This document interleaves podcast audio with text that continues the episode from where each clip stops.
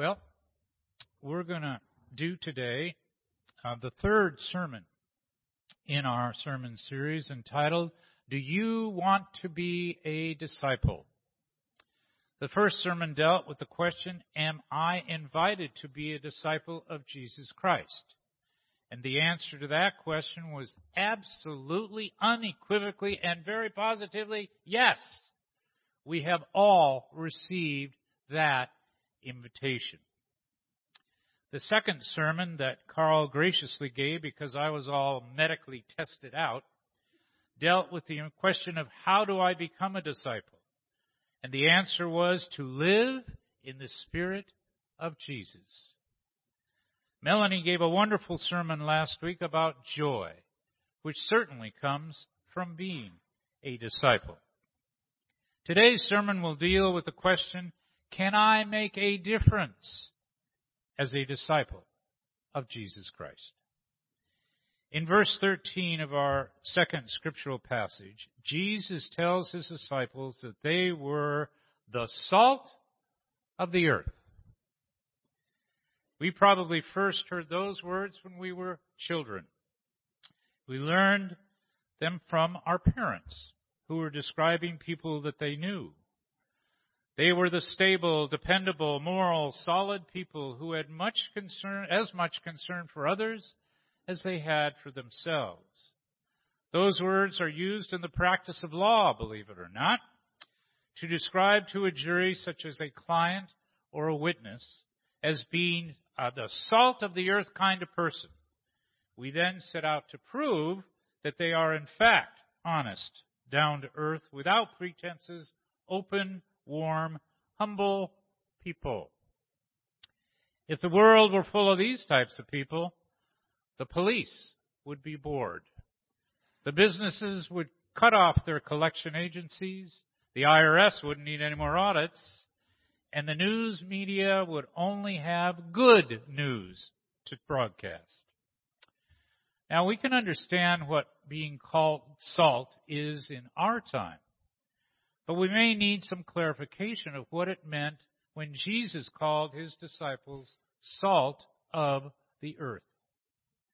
To do that, we must go back to the time of the ministry of Jesus and even much further into antiquity. Salt has been used as a food preservative for ages. The concept is, is that it draws water out of food and all living things require water and cannot grow in the absence of water, including bacteria. Now, I have to admit, when I was preparing for this sermon, I really didn't know how salting of food worked or meant. I've heard about it, but I never meant. So I had to study up on it, and now you're going to have to listen to it. More specifically, the preservation of foods such as meat, fish, or vegetables with salt granules is known as curing. For an example, applying salt to the outside of a cut of meat and storing it for several weeks. When salt is used in this way, the mineral not only preserves the food, but it prevents bacteria from growing, including food, foodborne bugs such as salmonella. It most often works through dehydration, removing many of the water molecules and bacteria that need water to live and grow. In essence, the salt around the outside of the food draws the water molecules out and replaces them with salt molecules. Now you know. Now you know what salting food means. Jesus said, You are the salt of the earth. He didn't say, You don't have to salt. You don't have to spread salt. You don't have to share salt. You don't have to buy salt. You don't acquire salt. He said, You are the salt of the earth. What did he mean by calling his disciples by that description? Well, given that salt was widely known and used as a preservative, we can assume that he was telling his disciples that they were to preserve something. What was that something? Well, I believe Jesus was telling them to preserve the meaning and the teachings and his life. The meaning and teachings of his ministry and his life. More specifically, he was calling his disciples to preserve what theologian Marcus Borg says is the meaning of Jesus. Jesus is the decisive revelation of what God looks like in human form, radically centered in God and filled with the Holy Spirit. He is the decisive disclosure of the manifest, manifestation of what can be seen in God in human life. As the Word and wisdom of God became human flesh, His life incarnates the character of God, indeed, the passion of God. We can see in Jesus God's passion. That's quite a concept. So, how do we preserve that concept of Jesus as the disciples of Jesus? We do it by seeking to be people in which God can be revealed through the living of our lives. Not just here on Sunday, but every minute of every second of every hour of every day of our lives. We radically center our lives in God and become filled with the Holy Spirit. We seek to be what can be seen of God in human life. Through us, you and me, people can see not only our passion for God, but God's passion. So how the heck do we do that? In the book of Matthew, right after he gives the labels to his disciples of being salt of the earth and the light of the world, Jesus tells us exactly how to do that in what is called the Sermon on the Mount that appears at Matthew chapters 5 through 7. He tells us how we are to live our lives so that we are in fact salt of the earth and light of the world. Now I'm not going to go over all those instructions contained in that sermon because to do so would take, take about five to six sermons. Unless you want to stay here for five or six hours, then I'll be happy to go through all the instructions. I'm only going to briefly talk about four of them.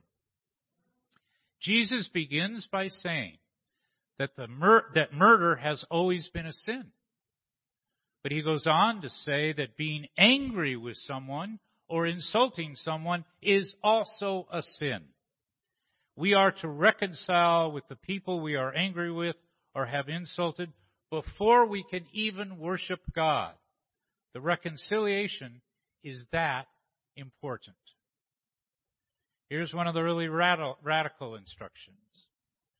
And remember, we are called to, as disciples to be radically centered in God. You have heard that it was said, love your neighbor and hate your enemy. But I say to you, love your enemies and pray for those who persecute you. This statement was just as radical at the time of Jesus as it is here today. Much, a much more famous instruction is, we're not to worry. We're not to worry. Jesus asked the question, can any of you by worrying add a single hour to your span of life? And the answer, of course, is nope. And perhaps the most famous instruction, in everything do to others as you would have them do unto you. That's very simple to say and very difficult to live. Now, there are many, many more instructions, and I'm not going to go through, as I said, all of them. But what I strongly suggest that all of us do is take that Sermon on the Mount, which appears again at Matthew chapters 5 through 7, and study it, emulate it, really get your heart and soul into it. And then, if we were to attempt to live those instructions, we would begin to emulate Jesus in all that we do. We would become spirit filled and become a revelation of what God intends each of us to do and to become. We would become salt of the earth disciples of Jesus. We're now going to move from salt to light. In chapter 5, verses 14 through 16, Jesus tells his disciples, You are the light of the world. A city set on a hill cannot be hid, nor do men light a lamp and put it under a bushel, but they put it on a stand, and it gives light to all in the house. In the same way, let your light shine before others, so that they may see your good works and give glory to your Father in heaven. It may well be said that this is the greatest compliment that can ever be given to the individual Christian.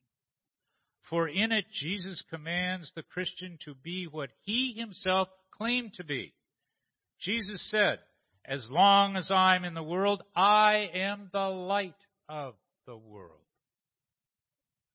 When Jesus commanded his disciples to be the light of the world, he demanded nothing less than they should be like himself, true disciples.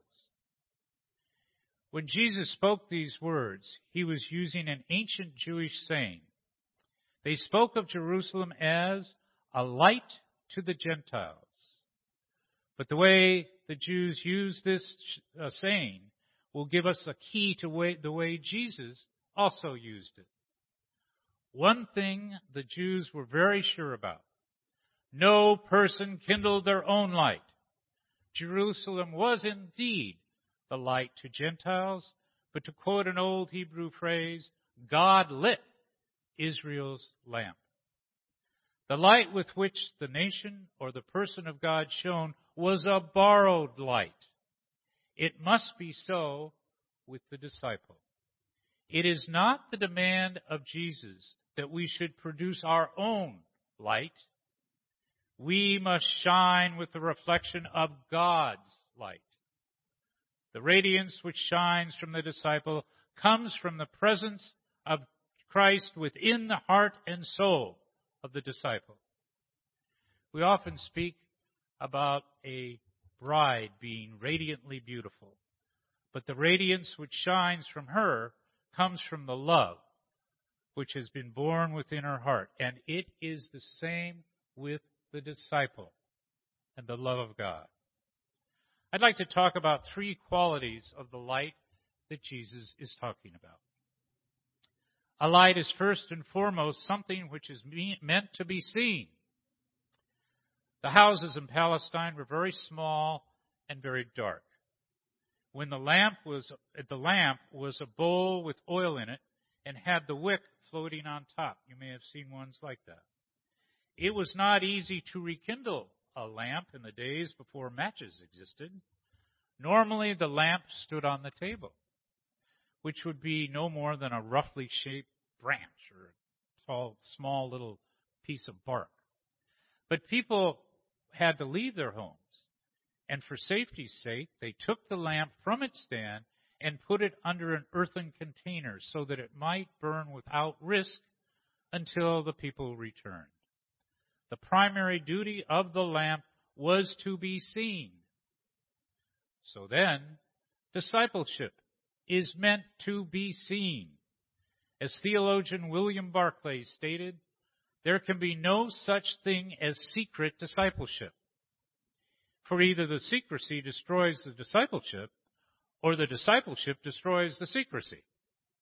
A person's discipleship should be perfectly visible to all. Further, discipleship should not be visible only within the church. A disciple whose effect stops at the church door is not much use to anyone. It should be even more visible in the ordinary activities of the world. Our discipleship of Jesus should be visible in the way we treat a shop clerk across the counter, in the way we order a meal in a restaurant, in the way we treat our employees or serve our employer, in the way we play a game or drive or park a car, in the daily language we use, in the daily literature we read. Our discipleship should be just as much a presence in the factory, the workshop, the shipyard, the mine, schoolroom, surgery, kitchen, the courthouse, the golf course, and the playing field, as it is in the church. Jesus did not say, You are the light of the church. Jesus said, You are the light of the world. And in a person's life, in the world, their discipleship should be evident to all. Number two, a light is a guide. At a river mouth, we may see the line of lights which marks the channel for ships to safely go into the river. We know how difficult it is even in the city streets when there are no lights. I've spent a major part of my childhood and, well, uh, even up until today, looking for lighthouses. They were very important to those of us that were on the sea, and they marked where we could safely go. So then, a disciple must make the way clear for others because a light is something that clears the way, shows you the way. That is to say, a disciple of Jesus must of necessity be an example. One of the things which this world today needs more than anything else is people who are prepared to be the focus of doing the right thing. Suppose there is a group of people, and suppose it is suggested that they do something that's kind of questionable.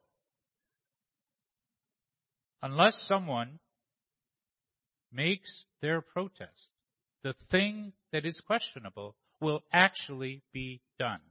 But if someone rises up and says, I will not be a party to that, another and another and another will rise and say, Neither will I.